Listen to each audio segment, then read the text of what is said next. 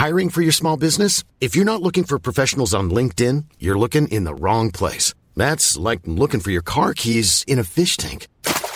LinkedIn helps you hire professionals you can't find anywhere else, even those who aren't actively searching for a new job but might be open to the perfect role. In a given month, over 70% of LinkedIn users don't even visit other leading job sites. So start looking in the right place. With LinkedIn, you can hire professionals like a professional. Post your free job on linkedin.com slash people today. Hey everybody and welcome to the Circe Podcast Network. This episode is brought to you by Roman Roads Media, a publisher of classical Christian curriculum designed for homeschoolers and homeschool co-ops. And they're back this month with a giveaway for Circe Podcast listeners. Each episode, they're going to be giving away one of the 16 units from their Old Western Culture series featuring Wes Callihan, a high school video course that guides you through the great books of Western civilization. Complete with workbooks, discussion questions, and readers, Wes Callihan draws from decades of teaching experience as he tells the story of Western civilization, integrating history, literature, theology, politics, philosophy, and so much more. So here's how to enter the giveaway. When this episode is posted over on the Circe Facebook page, just leave a comment saying which unit of the Old Western culture you would choose if you won. Then one of those comments will be drawn at random three days after the episode is posted. To browse the available titles in the Old Western Culture series, just head over to RomanRoadsMedia.com. That's RomanRoadsMedia.com. And to find the Circe Facebook page, just go to Facebook.com slash Circe Institute. So thanks to our friends over at Roman Roads Media for making this show and other ones like it possible. And with that, let's get you to today's episode. Enjoy.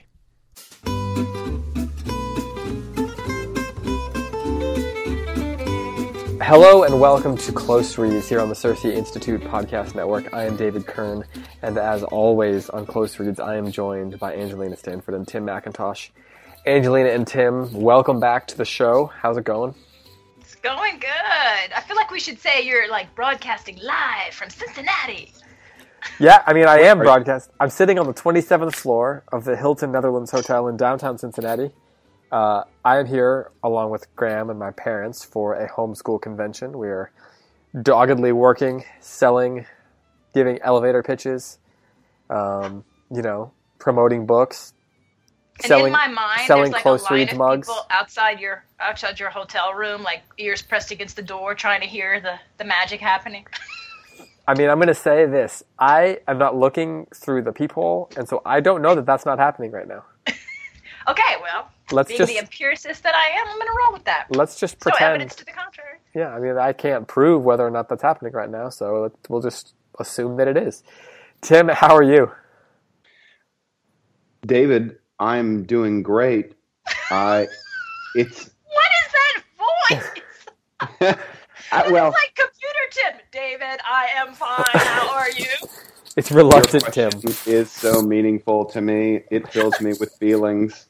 All right, I won't ask next time then.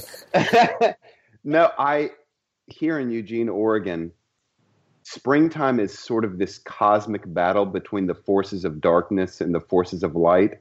And every day is sort of you really don't know who's going to win. If the cloudy, dreary winter weather that just sort of doesn't rain but sort of spits and drools is going to win, Uh huh. or if the bright, glorious, like yellow light of heaven will prove victorious. And today, the yellow light of heaven is is victorious. It does such wonders for everything in the city when the sun is actually out. Those 12 days a year. It, don't exaggerate. Thirteen.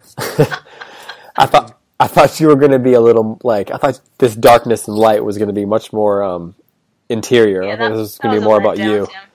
That was a Oh, I'm. You- I'm so sorry. You didn't you didn't mean it as a metaphor. You actually meant it. I actually meant it. Got Now, it. you were setting Okay. this up like a Flannery O'Connor story. I'm super disappointed. Segway. Yeah. So um, stories ever end, and then the sun came out, and it lived happily ever after. Right, right. well, theoretically, maybe most of them. Ooh, That's David. a great- that's, that's metaphorically though. That's metaphorically, which for me, metaphor is always more real anyway, so I can roll with that. So, um, as we mentioned, I am here in Cincinnati. I am do not have my whole my whole setup here, so I'm I'm just connected by the old uh, the old Apple headphones. So if um, the quality is not you know what you're used to, then I apologize for that. I also have no idea how good the Wi-Fi is here, so at any point, it's possible that the Hilton could dump us um, in favor of a better podcast. Um, It's probably a bunch of podcasts going on in the convention, honestly. Well, uh, we are here to talk about this. This is the penultimate story. Uh, last week I said it's the story before the penultimate story, but this is the penultimate story in Flannery O'Connor's collection. Everything that rises must converge. Um, it is called Parker's Back. Uh, we will talk about that this week, and then next week we will conclude the collection with uh, Judgment Day, which, as uh, we mentioned previously, was unfinished and will therefore lead to some, I think, interesting conversation related to that. Um, and then after that, we're going to go ahead and do a Q and A episode. So make sure you're sending your questions in to us over on the Close Reads Facebook group. Of course, if you have not yet joined that group, head over to Facebook. You know, assuming you're on uh, that bastion of social media um, entertainment. I don't know, um, and uh, join that group and send your questions in, and we will answer as many of those as we can. Um, uh, my goal is to at least, at minimum, answer one question on each story and then a couple general questions. So if they fit into one of those categories, that would be great. If there's something we did not talk about in a previous story, then you know go ahead and submit a question, and we'll make Angelina answer it. Um, Oh, wow. Okay. and then, Punt it to Tim, so it's all good. um, but uh, we are here to talk today about Parker's back, as I said. Um, so let's go ahead and do that. Okay, so before we jump into the story, can I can I just say like a little thirty second thing because I feel like if I don't get it in, we're gonna do Flannery O'Connor. I'm never gonna tell the story, and I'm gonna really regret it. Tim, what do you think? Ah, gosh, I'm really skeptical. It has now taken more time to decide about the story than it will to tell it. It's I risk. It's was risky. It's risky. But go ahead. hmm All right, so a few years ago, I was driving down the road, and up ahead I could see that there was this car parked on the side of the road, and it had the tire jacked up. it had the tire jack, it had a flat tire. And as I got closer, I could see that it was a hearse. oh And man. And the guy gets out of the hearse, and he's in his suit. And he's changing the tire, and I realize, oh, this this this hearse is in official use. so as I'm driving up, I think two things at the exact same moment. One I think is, oh, there's the guy that's late for his own funeral. Uh-huh. And the, and the other thing I think is, there is a Flannery O'Connor story in this moment. So, no doubt. No doubt. so that's it. That's the story of the guy who's late for his own funeral. well, why are you not? Why have you not subsequently written a Flannery O'Connor style story? I should totally do that. Imagine the things that that guy was thinking as he changed this tire with this dead guy in the car. I wonder. I wonder what he was thinking. Hey, Angelina. I, I have to tell you this. Uh, Our listeners will think this is hilarious.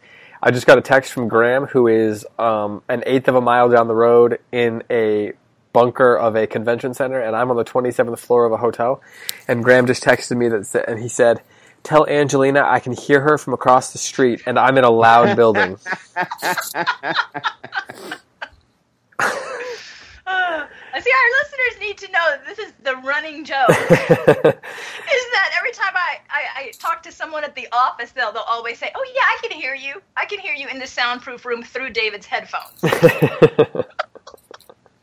Which I don't even know how that's possible, but okay. well, I do have very powerful headphones that I sometimes leave up too loud, so that might be part of it. But anyway, I thought you'd enjoy that. Um, That's it's great. ap- you know it's apropos of nothing that we're talking about but um, well let's talk parker's back so um, as you mentioned um, that that is something of a o'connor story there but what, i'm curious um, how you respond e- each of you respond to this story how did it feel similar or different to her other work because we're far enough into this collection that we have a really solid context for the way she does things. Um, And, you know, a lot of the stories follow a lot of the same patterns, but every now and then she'll drop something in a little different. And I'm curious if, if, if you guys agree that this either feels similar to a lot of her other work or if it feels like something of a departure. So, Tim, I want to ask you that question first. I think it feels. It has all the elements. Oh gosh, this is a great question. Um, it has a lot of the similar elements, I think one thing that I really noticed in this story as being a little bit different is I sensed that O'Connor seemed to have a little bit more empathy with Parker. I don't know if you guys Ah. felt that or not, but it, it was hard to detect that she felt a lot of sympathy or empathy, I should say, with somebody like Sheppard. She just, it, I don't think it was scorn that she had for Sheppard, but it was not, she was really driving an ideological point. And I don't know why. I, it just seemed to me like her stance toward Parker was a bit softer. He is in in he's no different in many ways than Sheppard as far as like kind of like the condition of his heart is. Uh-huh. But there was some way in which his plight seemed to draw a more tender hand from O'Connor. As opposed to, say, Asbury in The Enduring Chill or one of the other. Yes. Characters. Yeah, that's right. Okay. That's right. Interesting. I think Which is not to say that she didn't have empathy for Asbury or Shepard. It just seemed to me like her sympathy for, for Parker came through more strongly in this one. and you just created you just used two different words that I think are really fascinating to think about because you said empathy and sympathy, and Mm. as readers, those can be two different things. But especially as writers, I think in the way a writer seems to feel about one of her characters, whether she has sympathy or whether she empathizes with them, can be very different, and they can come across in different ways in a story. So, you would you say that she is more sympathetic or more empathetic with Parker than the other characters in her, the other protagonists in her stories? It's another great question. I should probably say sympathetic. I think that the empathy was from me, the reader. I, I felt more empathetic toward Parker. I think that O'Connor displayed a little bit more sympathy. I think it'd be hard for her. Maybe I'm wrong. I'm trying to get into her head probably a little bit too much, but I think it's probably a little bit harder for her to empathize with a character that she probably knew, but probably personally couldn't identify with as deeply as she could, let's say, with somebody like Asbury. Because she seems to share so much um, the biographical similarity to somebody like Asbury. Yeah. Yeah, yeah, yeah. Parker does seem like he's less a like literary doppelganger for herself than some of the other Uh-huh. characters. Uh huh. Um, but I, I like this. Um, I, I think sympathy is the word I probably would have chosen too. That she seems to have more sympathy for this character than she does some of the other characters who, even as she might empathize with the way they think, she doesn't necessarily sympathize. Like she doesn't view them as thinking the right way. Yes. Um, even, but sh there's people who think wrongly about the world or about faith or themselves or whatever. But she can empathize with that, but that doesn't mean she sympathizes. But here, it almost does seem like that's been inverted. Angelina, what about you? Going back to my original question, and I do want to keep track of whether that, that idea of, of O'Connor's sympathy for Parker as the story goes on and we talk about it. Um, but Angelina, your impressions as far as the dif- the similarities and differences between this story and the other ones? I had a very similar reaction to, to Tim, where I thought all the elements are here. Like I would know this is a Flannery O'Connor story, but it felt very different to me. And uh, it wasn't until I got to the end that I thought, wait, I read this story and I didn't despise anyone in it. You know, usually, usually, you know, there's somebody that we're like, ew, this person, you know, ooh, and then there's the reversal when we realize, oh, we're just as bad. I, I didn't have that. I didn't have that moment. Um, and and uh, I actually, I found the character of Parker was fascinating. I cannot believe that I didn't remember this story. I mean, my notes are in the book, so I know I've read it before, but uh, I didn't remember it, and I just loved it. Isn't it great, Angelina? I laughed so hard. I, I just underlined almost the whole thing. I thought the character of Parker was fascinating and so well done. So, um, just to give a little context, Flannery O'Connor had been hospitalized uh, for the final time at this point and knew she was Oh. at the end. The doctor had said, you know, it, it's over. And um, the, of course, Flannery O'Connor can see the humor in anything, and he sent her home and said, you know, you're too weak to do any work, but you could you could do a little writing. Which chuckle, you know, made her, made her made her laugh. Thanks. And uh, so she went home and, and wrote this story, which was the last one that she wrote, and, and finished it, and then died a couple of weeks later. And what I have always wondered is is when someone knows that death is coming, you know, mm. what does that do to a person? Like I sort of imagine that it kind of pulls back the veil a little bit, right? And and things become very much in focus. And so I felt that way about this story. Like it doesn't surprise me that at the end of her life, Flannery O'Connor would be very I just love everybody, you know. We're all just a mess and you know, it doesn't surprise me that it was a more sympathetic treatment. Hmm. Well, do you think that I mean the character of Parker himself. I'm trying to think of uh, if we compared him to an Asbury or one of the other characters. Do you think he deserves more sympathy than most of the other characters in her work? Just inherently, like he as a character himself, regardless oh, I of. Think so. I think so. Why? Why do you think so, Angelina? His struggles seem to be primarily internal, but he's not lashing out at anyone. Like he's not mm. cruel to other people. You mean like like yeah, how he's not cruel. We don't see him being cruel, or I mean, in fact, we see him being kind. I mean, those that courtship, that description of that courtship was so fantastic. Oh, it was you know, great. All right, take us like there. Let's let's start there. That's a good place to start, I think, okay. as we talk about the story. So take Just us the whole because I think actually I think it's a metaphor for for the larger thing of what's happening, how God is drawing him, right? Like he's he's fighting it, and I don't want anything to do with this girl, and I don't even know what I'm doing, and but here I am, and here's apples. I'll come back with peaches. I have no intention of coming back with peaches. Here are the peaches.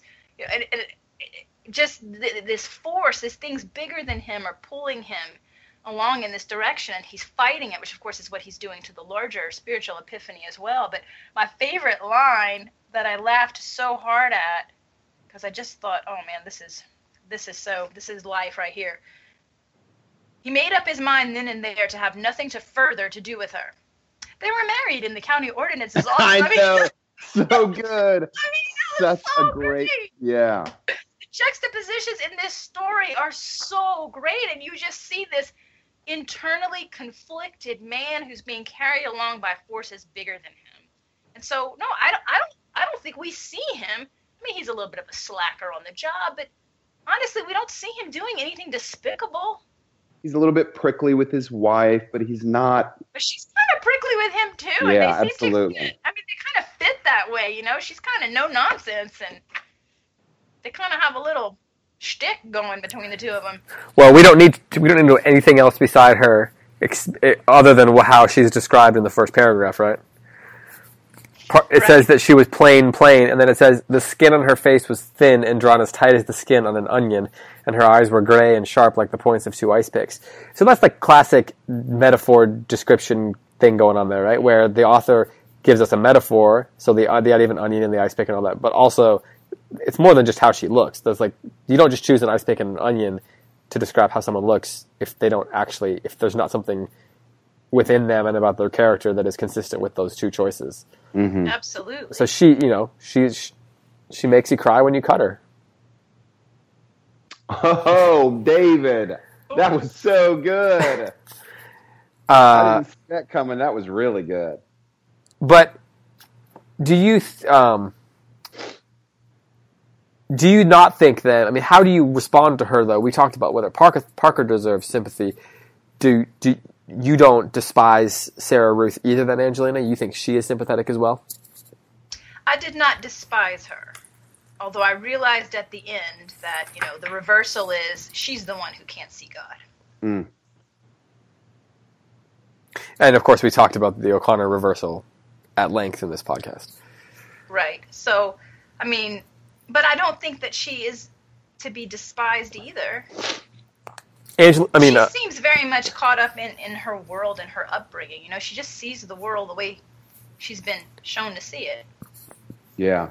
Tim, how do you feel about about her? You you were sympathetic towards him, but you didn't mention her. Do you do, do you agree with Angelina that she, well, maybe not um, not likable, is not is worth some sympathy? Well, I think she is worth some sympathy. I, I agree with Angelina. I feel like at the end of the story, we O'Connor briefly puts us into her, kind of puts the places the narrator next to her very briefly, kind of on the last page, and that made me think that what has happened with Parker, maybe the inauguration of it. And sorry, let me back up. this kind of journey that um, Parker has been on, where he has this deep but vaguely unsettling sense of the value of his life, whether his life has any value or not. It seems like that's one of the main things that he's wrestling with. He is working out and he's pursuing in some strange way a, a sense of his own being and worth and whether or not whether or not God exists. And I feel like at the end of the story, Sarah Ruth begins that journey. We just see she's about to step into that a similar it's going to look very different. She's not going to get a tattoo of Jesus on her back, but I wonder if she is about to inaugurate the same kind of journey that Parker goes on in this story maybe that's hopeful thinking, but there have been worse things than hoping that someone comes to a saving knowledge of God. it may be a hopeful, hopeful interpretation on my part because there's scant information given, but that's kind of what I what I leave hoping for.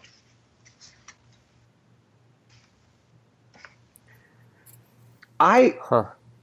if you guys want to continue pursuing this line, then let's. I want to keep pursuing this line before the end of the podcast, I really want to talk about a discussion we had probably three podcasts ago that you started, David, about Flannery O'Connor as um, kind of staging a play. Because for me, this story is the most stageable.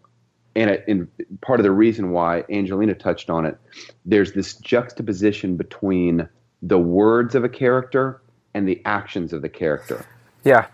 Actually, let's go ahead. Let's go there because I think that other stuff we're going to talk touch on anyway as we talk about the other these other ideas. So yeah, take that away. Let's talk. Let's talk about that. Well, part of I think when we talked three weeks ago about staging a Flannery O'Connor story as a play, one of the things that's hard for me to imagine is how you would how you would stage the inner dialogue that the characters have. Because let's take um, mm-hmm. Mrs. Turpin for an example so much of the story of Revelation is her silently putting everyone in categories, and she ends up in the top category. She's kind of well born and hardworking, you know. Staging that is exceptionally hard to do without having your main having your character step to the audience and monologue, which is kind of a drama killer in some ways. I mean, Shakespeare is an exception, but Shakespeare is an exception for a variety of different ways, including extraordinary talent. So, one of the obstacles to staging an O'Connor play is that how do you convey that ironic inner voice or the ironic narrator's voice that O'Connor puts in all of her stories? And I think in this story, you really a lot of the internal dialogue manifests itself in Parker's conversations with other characters. He he could say, "I'm never going to come visit you again, uh, Sarah Ruth," and then next scene he's visiting her again, and that kind of like juxtaposition between what his mouth says and his actions that's what makes plays so fun and exciting. Because you recognize there's a rupture somewhere. There's a divorce somewhere deep inside that person that they're saying one thing and seem to be totally committed to what they're saying, and their actions undermine what they say. Their act and, and their actions are like real life. They're the more powerful conveyor of what a person of where a person actually is. I love that observation because I think that actually, and, and I'm sure it's deliberate on her part, but I think that that supports the overall theme of the story, which is this very external versus internal thing that we've got going on, right? Uh-huh. So the uh-huh. story starts off with all these external images, right? The, the fact that he thinks if she painted her face, it would improve it. And that's what he's done, right? I'm just going to fix my outside, and that's going to fix my inside. And it made me wonder, too, what the significance was that he hated pregnant women and it and I think it's because there's something internally real in a pregnant woman. Like there's a life in her, and he's very everything's external for him. That's how he interprets reality. She needs makeup. I need. She needs to be painted. I need to be painted. It's all the exterior stuff. Yes. And by the way, I want to just mention that that's the kind. You know, people when people say that O'Connor's not funny or that they they like hear that people think O'Connor is funny and they think that's weird. That's the kind of example where she's hilarious because that comment itself seems like on the surface it seems really awful, and then you think about it and it seems really funny, and then you think about it further and it seems really deep. And so she can lace that humor and that depth all together. Like there's so it's little little quips like that are so complicated. Um, anyway, carry on though. I just think that's a great example of where she's funny and and you know doing something really powerful at the same time. Yeah, Mhm. and the whole courtship scene I thought was very funny, but also very profound, and and was a microcosm of his larger spiritual struggle. Because he's also he's resisting God in the same way, right? I don't need to be saved. I don't need to be. And then all of a sudden, you know, he's just pulled along. And when he's going through the tattoo book, that was so fantastic. I Oh, loved, yeah. I loved where he can't look at it. I mean, because the and the image, the Byzantine Christ image, this is this is Christ the Pantocrator. I don't know how you say it. Is that how you say it? Yeah, So I that's, think so. That's, that's Christ the Almighty, and it's a it's it's a it's a it's my favorite of the images, and uh, it's very intense, right? It, because it represents not shepherd Jesus or peaceful Jesus. This is Jesus the Almighty, Mhm. and and so I love the, that that he can't look at it. He doesn't want to see it on his back. He can't look at it in the book. He doesn't because that's what it's like to see God Almighty. You can't look on that, right? He's he's having awe, and and he's eh, you know he's having this moment where he's responding to holiness, and he he doesn't have to look because he says he feels the eyes on him already. Um, and the shirt, I mean, it's very much like Moses putting the shirt over, and he even ta- she describes it as a veil. They unveil, Yeah. it, they put the veil back on. I mean, it's a it's an image of holiness, and so when he shows that image of holiness to her, she beats him. You know, she she doesn't respond to, to the image of holiness. Well, first she says she doesn't recognize it, which that's that's significant too. She doesn't recognize it. I don't know who that is, she said. And then when he, he says it's well, it's God, it's great, it's Christ. You know, she she beats him for it. But yeah. God doesn't also- have an image, she says. right, God's a spirit. Um, which And- of course, Flannery O'Connor would be. That's a very modern versus kind of medieval Yeah. about what is the appropriate way to, to think about God. Um, of course, it's not an image of God; it's an image of Christ, and Christ is in, the incarnate image of God. So it's, it's theologically it's a different issue. But at the very beginning, when he first has that experience where he sees the tattooed man, you know, he, what that sparks, I thought that was so interesting. What it sparks in him is a sense of wonder, and Like a radical otherness. Something Yeah. is this man Yeah. is not to be placed in my Yeah. the experience that I've had suddenly the world is just way bigger to him and he goes on this journey where ultimately wonder turns to awe but you know there's lots of church fathers who say you know the beginning of belief is wonder. No one can be a christian who does not start in wonder. Mm. um, so she i think she's tapping into all of that. I mean i believe that wonder is the beginning place of education period and that's why i say you know start with fairy tales because they they create wonder in us. But so i just thought it was interesting that he he sees that tattoo when he's 14 and it sparks that wonder which ultimately gets transformed into awe and then a true spiritual conversion Do you guys in your own life have you had a moment like Parker had with the tattooed man? Like when you were a young person, did you think this thing that I'm seeing does not fit? It, it I cannot kind of make sense of it given my experience as a young person. Oh yes all the time all the time. There wasn't like a moment. It, it seems like for for Parker, this was something unique and groundbreaking. You can't think of an instance which kind of kicked it all off, Angelina. uh, possibly my obsessive reading of middle eastern fairy tales as a child which i've Huh. been thinking a lot about that lately that that was much more that shaped me in, in ways that i'm still trying to figure out. Um, I, I was given a copy of it when i was four and i, I mean i must have read it a thousand times. Uh, i read it way before i didn't read european fairy tales till i was grown up. And there was something about those fairy tales that just kind of you couldn't you couldn't place them. they're they're very dark and i loved them. I wasn't i was shockingly not put off by the darkness but was intrigued by it Um, but I, I, I, I really I just related so much to this story because I have had this happen where I feel like I've had some kind of mystical spiritual epiphany that Mhm. has somehow created a, a, a, a significant shift in me. And at the very beginning, you often can't explain it, right? It takes a while before you figure out, oh, this is what has happened, and now I'm I'm somebody different, right? But when you're in the throes of it, you just know this is intense, this is real, this is life changing, this is significant, right? And I can remember trying to share that with my closest friends, right? And did they could they understand? No. So Yeah. I mean, I, and, and in fact, I've had similar situations where I wasn't beaten with a broom, but I was rebuked.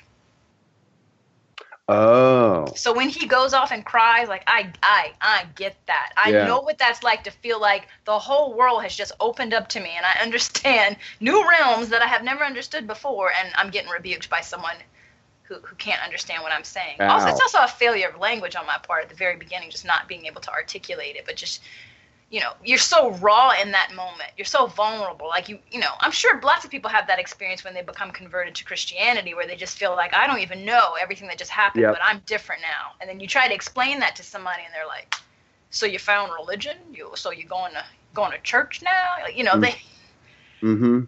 and and that that hurts that hurts in in that moment But you cannot, in those instances, formulate articulate. Maybe you can formulate articulate thoughts to yourself, but articulating them to other people is well nigh impossible. Right, right, absolutely. You can only do that way after the fact. I can remember a moment now, Tim. I can remember a moment. It's coming to me. I remember being a little girl and seeing two grown Siamese twins attached at the head. Oh wow! We were at a restaurant and they came out and they walked into the restaurant. I could not stop looking at them. I couldn't stop thinking about that. later. yeah. Just wondering what their lives were like and hmm my my mother was pregnant at the time. This this is a Flannery O'Connor story. Oh my goodness! As I think about it, my grandmother was with it was, it was my grandmother, my mom, and me. I was a little girl, and my mom was pregnant, and I could not stop staring at these these women. Right? I was just fast. It wasn't like I was looking like this is gross. I, it was just I was just fascinated. And my grandmother said, uh, "Don't look at that. Your baby's gonna turn out like that." like if you looked at it, it would have kind of like a Yeah, a yeah. It was like a, yeah, you. it was like an old wives' tale. She was telling my mom not to look because my mom was pregnant. She told my mom not to look because the baby would come out like that. Really, That's that fascinating. Flannery O'Connor story. Um, I want to talk a little bit about the compare that when he sees the tattooed guy, what you're talking about there, Tim, with when he finally does see the image he wants to get tattooed on his back. Um, and like, is there something that's going on when he finally does see the image of the Pantocrator, you know, that image of Christ that he gets tattooed on his back? Is there something that is like fulfilling some kind of something within him that was roused when he saw the man with the tattoo, all the myth, the man with all the tattoos. Does that make yeah, sense? yeah. So- Uh-huh. oh no, I think that's exactly what's happening, right? Because he talks about, and this is so, oh, she's so spot on here. He thinks the tattoo is the thing, right, that has drawn him. He doesn't understand that it has pointed him to something bigger than that. And so he keeps putting these tattoos, but then he keeps being discontent with them. And ultimately they leave him so empty with longing that he rages. That is so spot on about our spiritual lives, right? Hmm. That we're all we're just trying to fix ourselves with all the wrong things.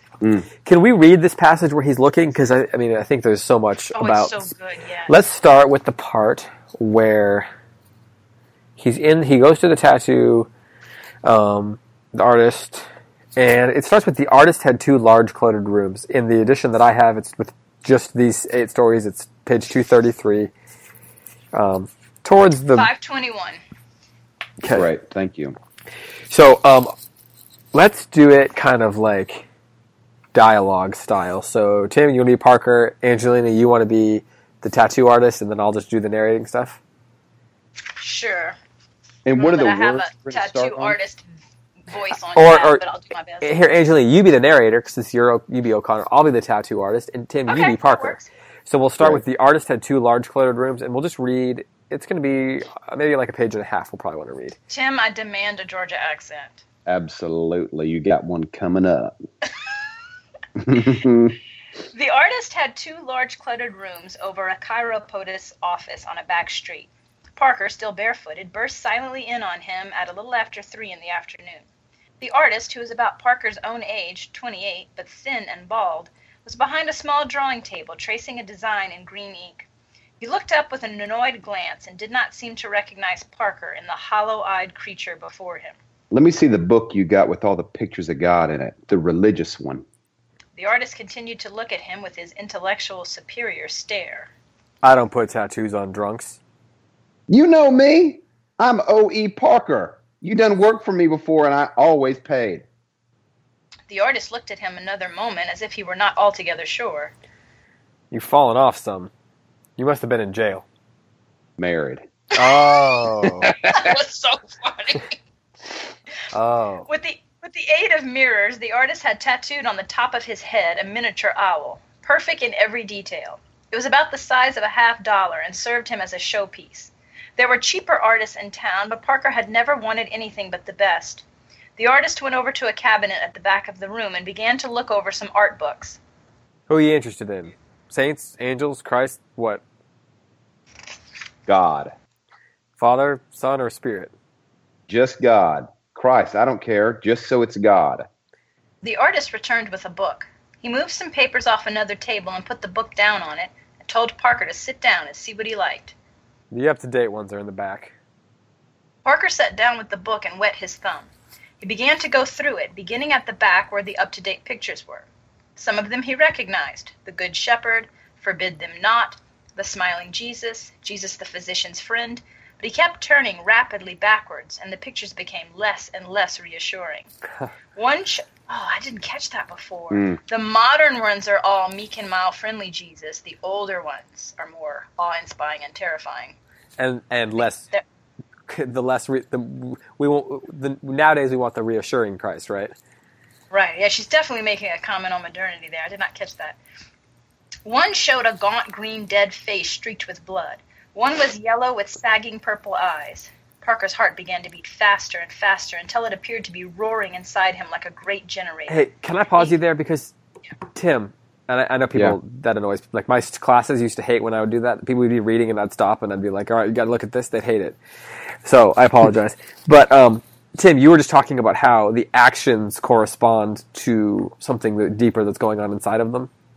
And like that's something she does so well in all of her stories, but this is a great example of where like something physical is corresponding to something spiritual. Yeah. Uh, yeah. And like that's I mean that's that's that's always the mark of great fiction, right? Like that that this that the physical activities of the world are are have deeper meaning, but she really um you know leaves those moments, those actions pregnant with so much so much deeper meaning. And if you just read it on the surface, it can just be the action of the story, right? It can just be like the pathos going on.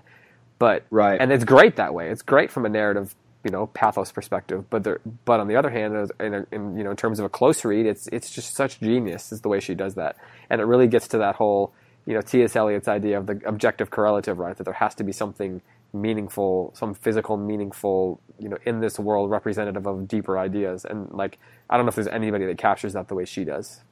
Yeah, she's great at it. There's this quote by uh, Anton Chekhov, the Russian short story writer, and he's talking about the process of writing, and he says that the writer must capture the spiritual in the actions of the characters, and it's the only way to kind of get them across. And I just think I think that O'Connor's brilliant at that. She's brilliant at that. And of course, you see it in Dostoevsky as well. Um, that's Yep. a great example of it. And you see it in, um, like you'll see it even in some of the existentialists that that I believe O'Connor is responding to, where they're taking you know the nihilism of the characters and it's being represented, you know, in in physical act, active ways as well. You'll see it in like um, uh, Camus, for example. But Mhm. um, it's just one of the things that great writers do. But Yeah. you know, it's the difference between a great writer and a mediocre writer, between a great book and a normal old book.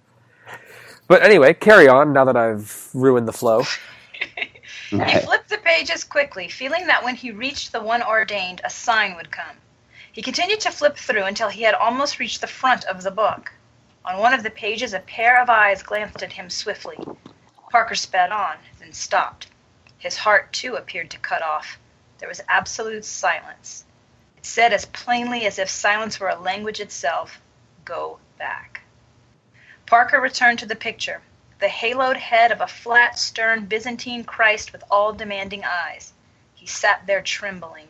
His heart began slowly to beat again as if it were being brought to life by a subtle power. You found what you want?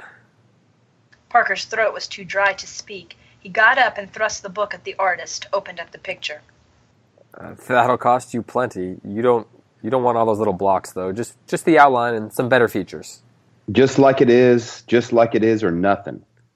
It's your funeral, but I don't do that kind of work for nothing. How much? Uh, it'll take maybe two days' work How much? on time or cash. Ten Parker's down other and ten, jobs oh, had been on time. Sorry, sorry. Parker's other jobs had been on time, but he had paid. ten down and ten for Oh, that's every day it takes. oh, sorry. We did You're we, stepped on your line. Yeah. I stepped on your line. t- ten down and ten for every day it takes. Parker drew $10 bills out of his wallet. He had three left in. You come back in the morning.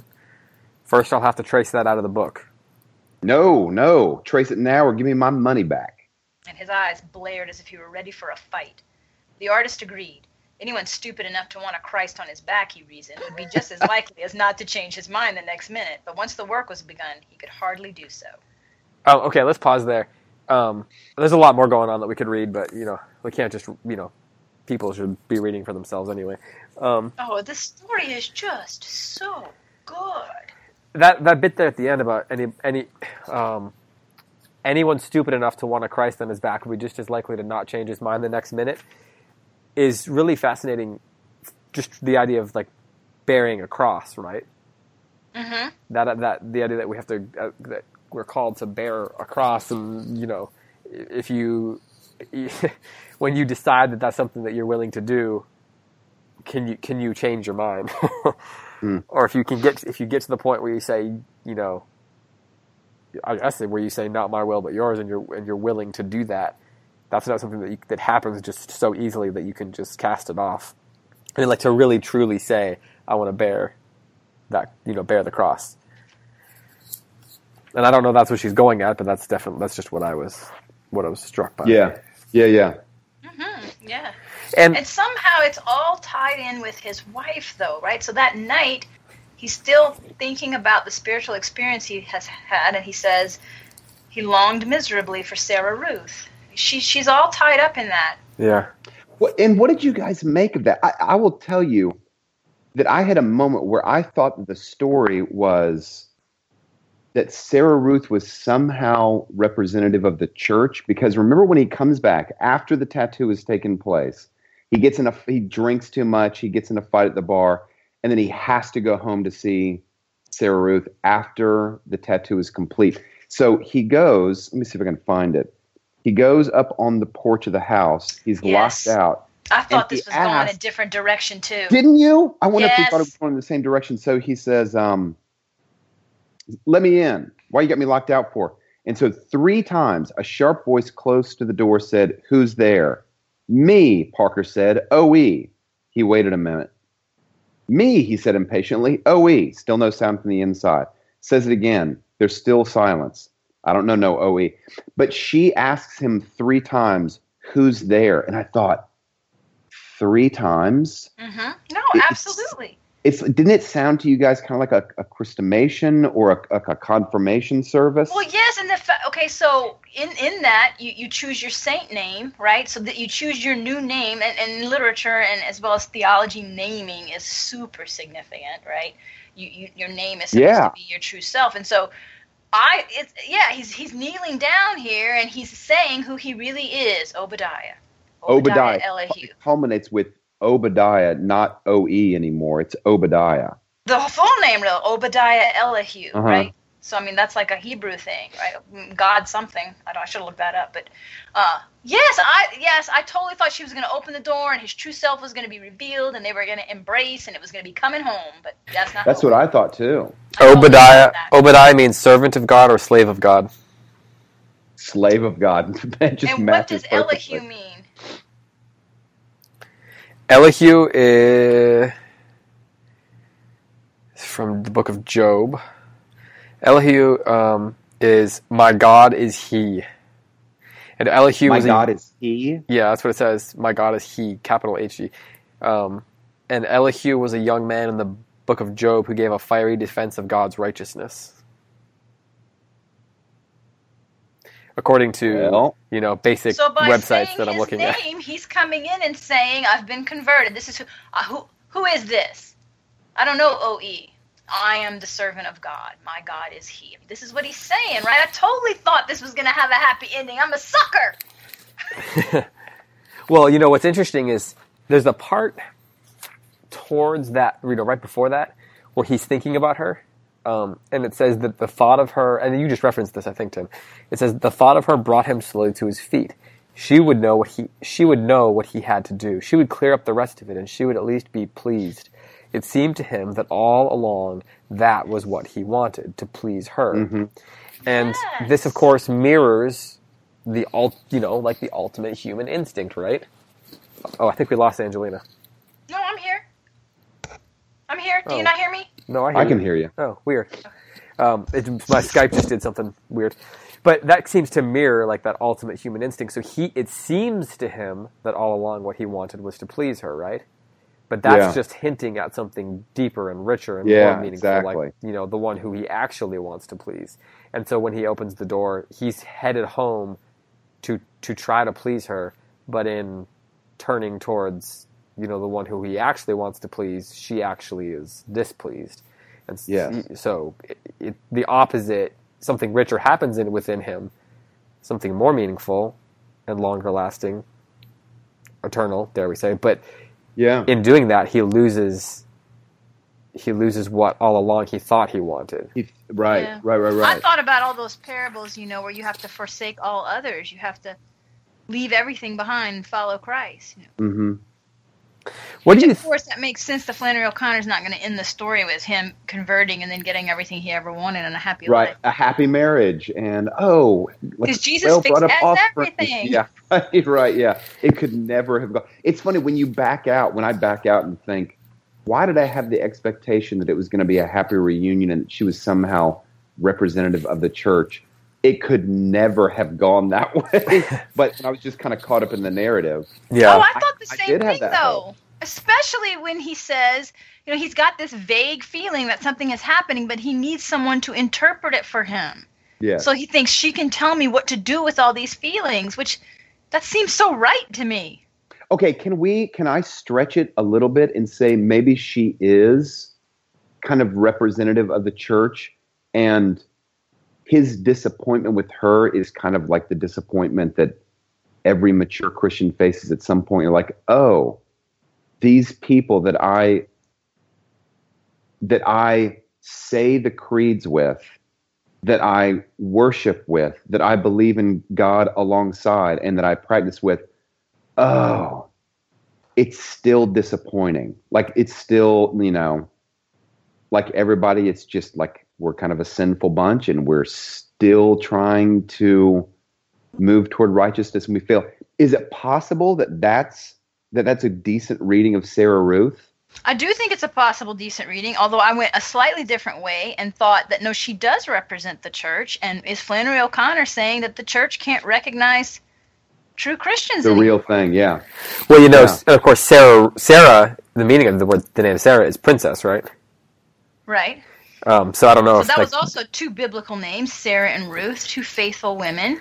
and But and see, I took I take Sarah in the story of Abraham as Sarah is the one who's con- she's cynical about the promises of God. No, you're right. yeah, You know, yeah, So it's almost like Sarah and Ruth are two sides of that, right? The faithful one and the cynical one, and which one is she going to be? And he Right, thinks which one's he's gonna Ruth, be? and she turns out to be Sarah. Huh. yeah. Oh, that's good. That's great. Yeah, And Ruth is she's an outsider. She's not an Israelite. She's kind of Hmm. like grafted in because remember her husband dies. Um, but Sarah's royalty.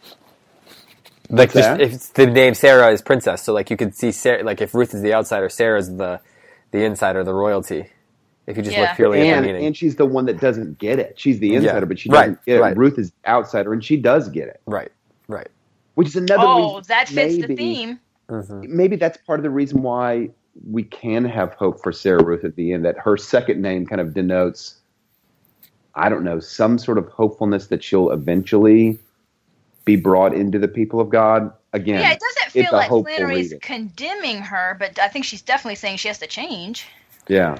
Hey, let's let's go through the ending here too, um, and we can do the. Let's start with. Um, for me, it's two forty two. It's right the second to the last page, I think, and it starts with Parker turned his head, and uh, we can just. five twenty eight uh, for us, Tim. so you. Tim, you be Parker again. Angelina, you be Sarah Ruth this time, and I'll be the narrator, just to kind of Ooh, all right. Switch. Put my icicle self on. swap that. Parker, Get a tur- cool, cool skin voice. self. yeah, your onions. Yeah, exactly. Parker turned his head as if he expected someone behind him to give the answer, and of course he he's just trying to get into the house, and she's not letting him in. The sky had lightened slightly, and there were two or three streaks of yellow floating above the horizon. This is actually this is reminds me of uh, the last story uh, when she's out by the also, pigs. Yeah. does- it nature changes also during Yeah. uh, the father and the uh, granddaughter. Well, a view from the woods. View A from view all from the this, all this. The tree line thing is always a big. That's a big turning Mhm. point. Mhm. Um, then, as he stood there, a tree of light burst over the skyline. Parker fell back against the door as if he had been pinned there by a lance. So, that, man, this is very like a very specific moment here, with a very physical, you know, very specific kind of a description. Like there's something real going on there. Yeah. Who's there? Oh, sorry. Oh, that's me. Thank you. And I was working my way up for that. Okay, here we go. Who's there? The voice from inside said, and there was a quality about it now that seemed final. The knob rattled, and the voice said peremptorily, Who's there? I asked you. Parker Hmm, good. Parker bent down and put his mouth near the stuffed keyhole. Obadiah. He whispered, and all at once he felt the light pouring through him, turning his Hmm. spiderweb soul into a perfect arabesque of colors, a garden of trees and birds and beasts. Which is, I, Obadiah. I hate to interrupt it, but that was that's the language when he saw the tattoo artist. So it's coming full circle. That is what he thought when he saw at the beginning when he was 14 the tattoo. That's what that's how he described it. That's what he was always trying to achieve on the outside with the tattoos, but he couldn't do it. He says at one point that when he stepped back from the mirror, instead of seeing the perfect arabesque of colors, that he just saw a big hodgepodge mess. Obadiah Elihu. The door opened, and he stumbled in. Sarah Ruth loomed there, hands on her hips. She began at once. That was no hefty blonde woman you was working for, and you'll have to pay her every penny on her tractor you busted up. She don't keep insurance on it. She came here, and her and me had us a long talk, and I... Trembling, Parker set about lighting the kerosene lamp. What's the matter with you, wasting that kerosene this near daylight? I ain't got to look at you. A yellow glow enveloped them. Whew. Parker put the match down and began to unbutton his shirt. And you ain't going to have none of me this morning, or this Shut near your- morning. Shut your mouth. Look at this, and then I don't want to hear no more of you. He removed the shirt and turned his back to her. Another picture. Might have known you was off after putting some more trash on yourself. Parker's knees went hollow under him. He wheeled around and cried. Don't look, look at it. Don't just say that. Look at it. I done looked. Don't you know who it is? No, who is it? It ain't no anybody I know. I love that line. Yeah. It's him. Him who? God. God? God don't look like that. What do you know how he looks? You ain't seen him. He don't Which- look. He's he's so right when he says that. Yes. Yes. He don't look. He's a spirit. No man shall see his face. Oh, listen. This is just a picture of him. Idolatry. Idolatry. Inflaming yourself with idols under every green tree. I can put up with lies and vanity, but I don't want no idolater in this house. And she grabbed up the broom and began to thrash him across the shoulders with it. Parker was too stunned to resist. He sat there and let her beat him until she had nearly knocked him senseless and large welts had formed on the face of the tattooed Christ. Then he staggered up and made for the door. She stamped the See how broom. good that is? She just beat Jesus. She beat Christ. Hmm. He's being persecuted for Christ. It's all the same thing. Ah, so good. she stamped the broom two or three times on the floor and went to the window and shook it out to get the taint of him off it. Like like she would have if she had swept up like let, crumbs or something. Still gripping it, she looked toward the pecan tree, pecan, pecan, depends on where you live, and her eye, yeah, yeah, yeah, and her eyes hardened still more. There he was, who called himself Obadiah Elihu, leaning against the tree, crying like a baby. Oh, this was so good. And so, if Obadiah Elihu means slave of God, and and um and what is it? Uh, what what do we say? Elihu is My God, is he? Yeah, my God, is he. the the idea of him leaning against the tree, crying like a baby, and, and then that again, go, O'Connor keeps going back to this idea of being a child, right? Becoming like a child, like what Christ talks yes. about in the Gospels. The idea of faith like a child, and, and when a character either it's either it's it's either a child who's changing, or it's a character becoming like a child. So often in her books, and it's like. Yeah, they think they're so much better than they are, and they have to become a child, or it's somebody um, not you know somebody else seeing somebody else as a child, and it's actually like in seeing them as a child, they're seeing them in the way they should be seen. Yeah. Yeah. I don't know if that makes sense. No, that makes sense. And that seems like she just keeps going back to it. Well, I think that that fits with the idea I was talking about earlier about having wonder, right? That's I, I also I think that's part of what it means to have the faith of a child is that you have a wonder about it. Hmm. I want to talk a little bit about this image, which is you know, it's a Byzantine Christ, it's the Pantocrator, as you said.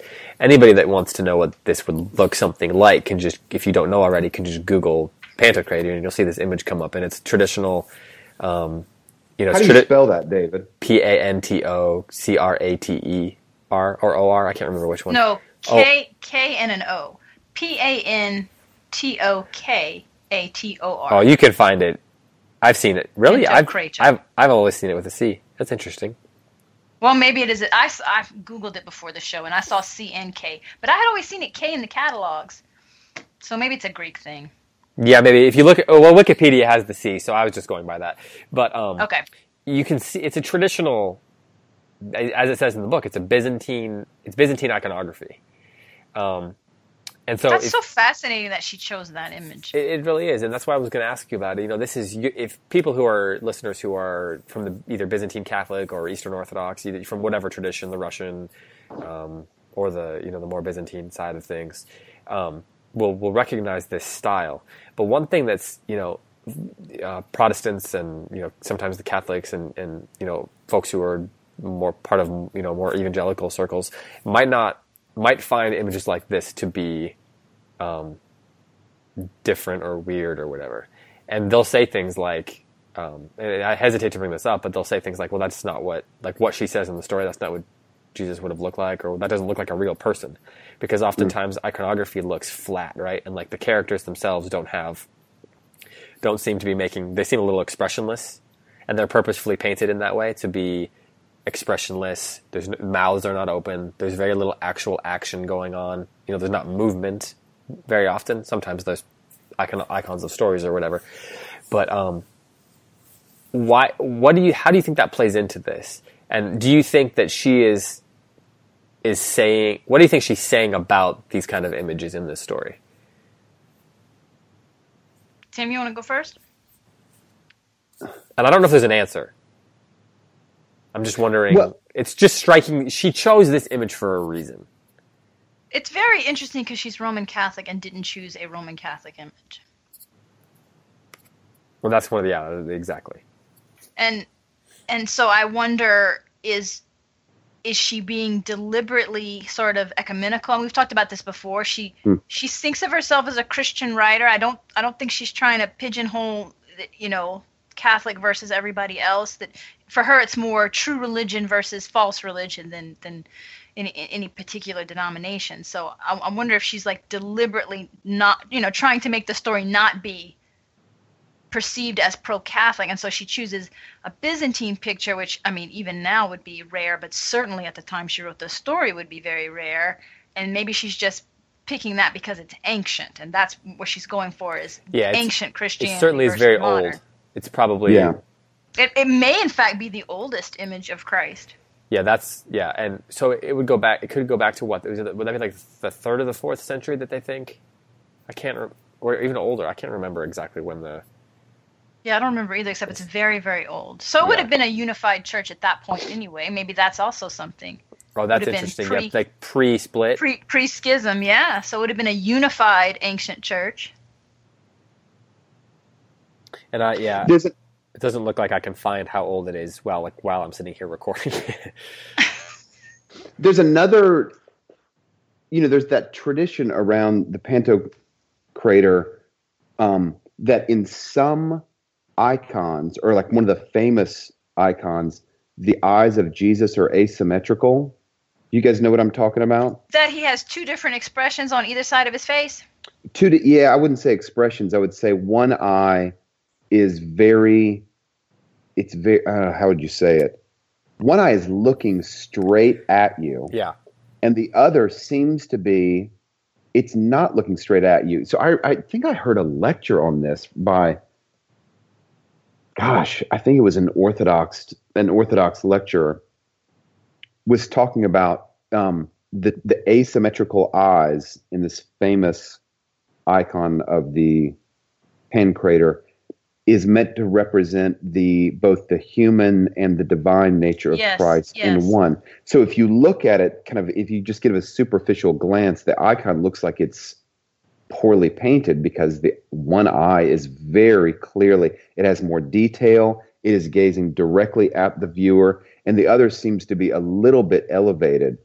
And I've heard, and I surely O'Connor would have known about this kind of tradition that the speculation is that the two different eyes have these kind of like dual perspectives in Jesus, the finite and the infinite. And I have heard, even though I've not been had direct contact with the icon, that you can kind of walk anywhere in the room, and the eternal eye, as it's painted, you it's looking at you no matter where you stand in relationship to the icon. Yeah. I think that's and I think that's the idea is wherever you are, if you look, you, you, you can't avoid the gaze of Christ. Really.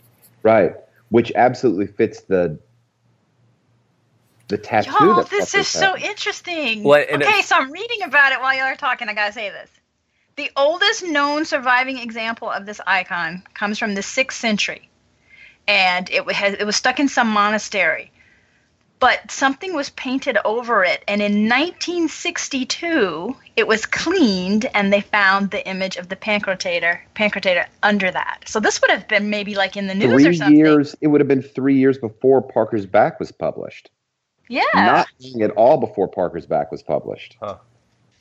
And then, of course, yeah. The so I don't know if she would have been aware of this exactly. I'm sure she would have, but yeah, that would have been you know four centuries before the Great Schism of 1054 mm-hmm. when the East and the West split.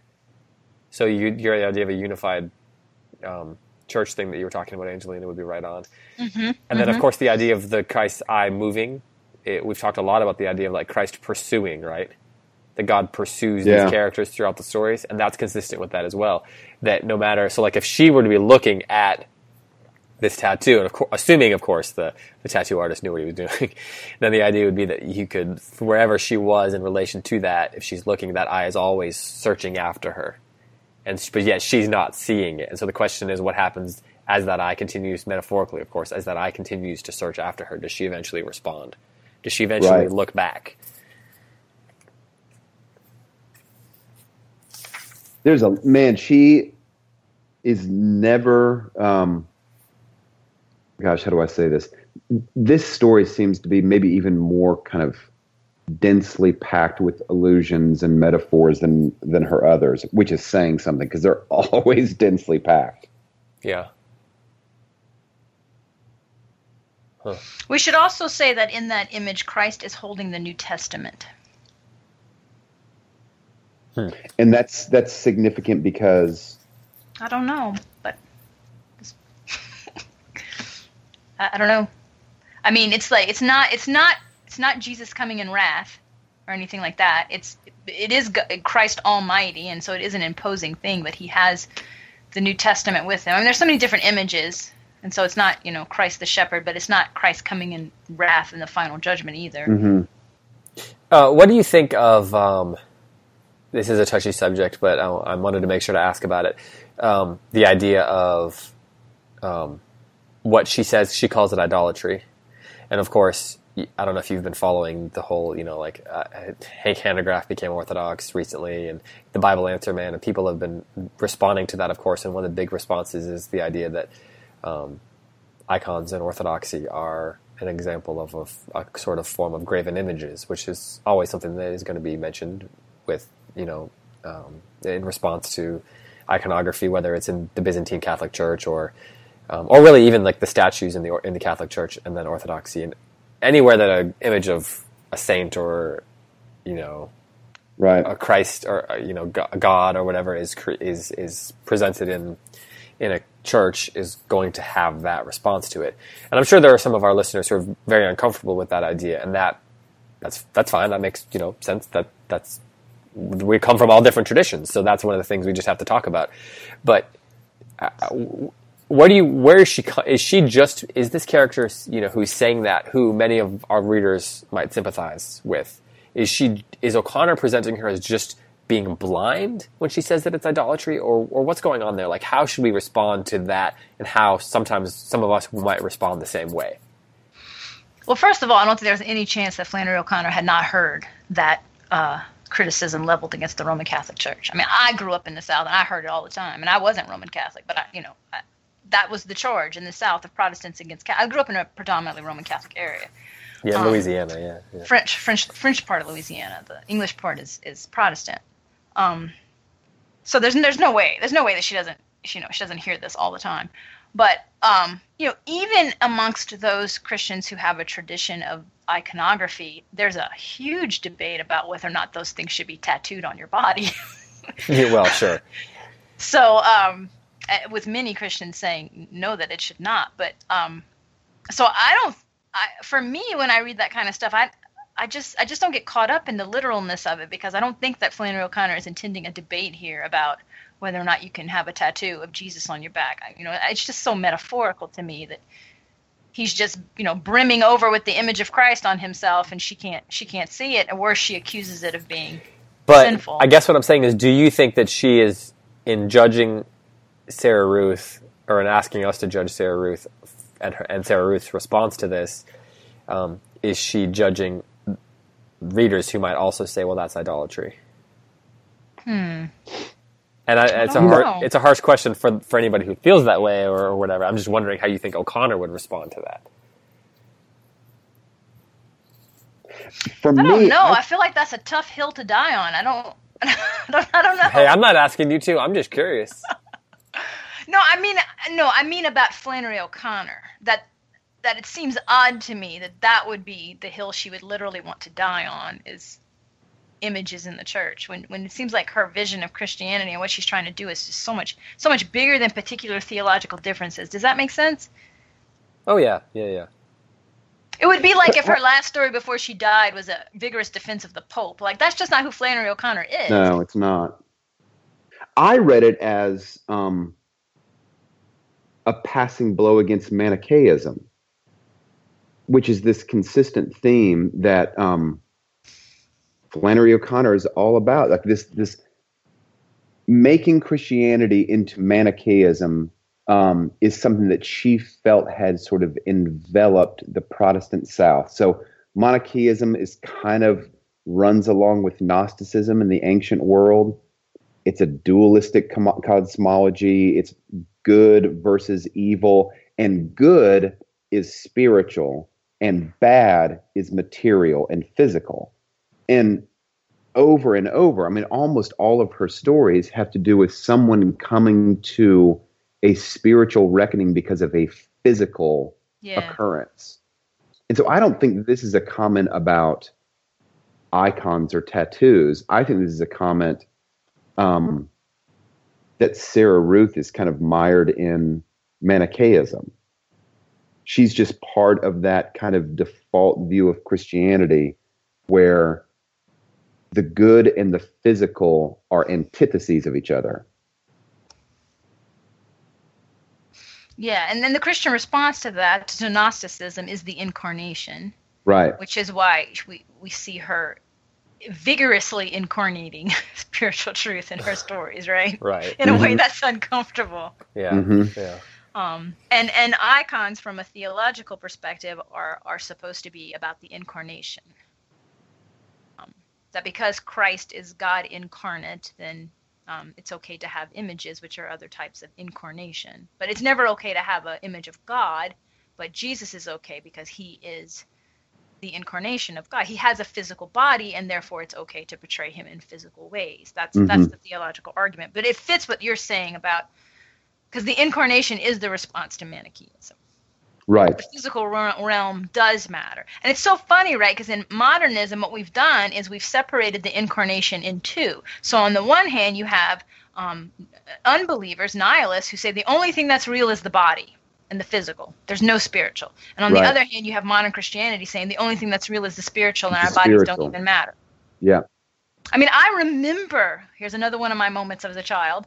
I remember going to my grandfather's funeral and standing over his dead body, and my father, as a perfect Gnostic, patting my dead grandfather's body and saying, This is not your grandfather. Wow. Father is a spirit, and he is with God now. Well, with that, we should probably end. Now that everyone's terrified about my weird upbringing, explains a lot, though. Well, Yeah, people, when you walk down the hall, Angelina, kind of people whisper behind you, that's Angelina Stanford. She's post Gnostic. well, Tim, you got to get going. Give us a final thought before we let you go. I have a thought about next week's program. I will say this about Parker's back. I, like Angelina, I, re- I remember this one. It sounds like a little bit better than Angelina did. I love this story. This this this kind of goes in my top three, maybe my top two. It's just it's superb. This is this is Flannery O'Connor at the absolute height of her creative powers, and like the most exacting for me of her of executing her spiritual vision. It's just great. It's so good. Um, here, can I make a proposal for next week, and we can talk about it off the air if you guys would like. So, the the last book that we will, the last story that we will read in this collection is Judgment Day, and Judgment Day is a reworking of the one of the very first stories she's ever written, called The Geranium. I wonder if we might read both of them. Sure, Oh. sure. I mean, I'm up, I'm up for that. We can compare them. Yeah. If you're listening and don't have you have the complete volume, it should be in that. I don't, the very first story. but I don't think it is in A Good Man. It's hard to find that first collection that came out. So I think I don't think it is. it's either in the you'd either have to find it in the complete set or you would have to find it online. And As I recall, it is readily available throughout the interwebs. So um, people should be able to find it there. But uh, yeah, I think that's a good idea. I think um, given that it's as you said, it's a reworking and it's the last thing that she was working on. Um, it's definitely worth Yes. worth comparing those two things. But Tim, get out of here. You got to go. All right, you guys have a Later, great. Tim. Go enjoy your sunshiny day. Thanks. I will. Bye. Angelina, Bye. before I head back to the concrete expanse that is a convention center, uh, would you like to um, offer any final? Yes, uh, I just think she's a what a remarkable woman. I, I don't I don't think that if I was faced with the last two weeks of my life, I would spend them trying to finish my stories.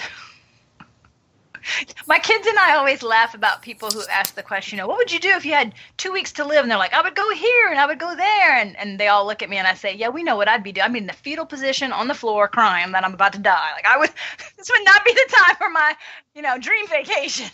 so so I'm just amazed that the doctor sends her home to die and she's like, I'm gonna finish these stories. That's just just what a remarkable woman. I do. I, yeah, man. As Tim said, at the height of her creative powers, even as her body was at its lowest point.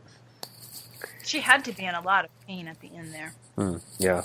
Well, she she was in a lot of pain for a lot of years, so I can't imagine what it must have been like at the very end. Um, well, Angelina, thank you for another great episode. I do need to get back to this convention center, so um, you know I'm sure I'll be bumping into a few of you as uh, as you know as I'm as I'm there before we you know before we get this episode up. So thanks to everyone who has been listening. Uh, thanks to Roman Roads for sponsoring again. As I said at the beginning of the episode, before we came, before we actually came on, um, make sure that you uh, leave a comment under the Facebook post for this episode, and we will. They will be giving away um, more units from their um, old Western culture series. So thanks to them, uh, and of course thanks to Tim and Angelina um, for for another great episode. Thanks to everyone who's been listening and subscribing and, and all commenting and joining the conversation in whatever ways um, you're able to do that. For Tim McIntosh, for Angelina Stanford, and for all of us here at the CiRCE Institute, I am David Kern saying farewell on Close Reads on the CiRCE Institute Podcast Network. Talk to you next time.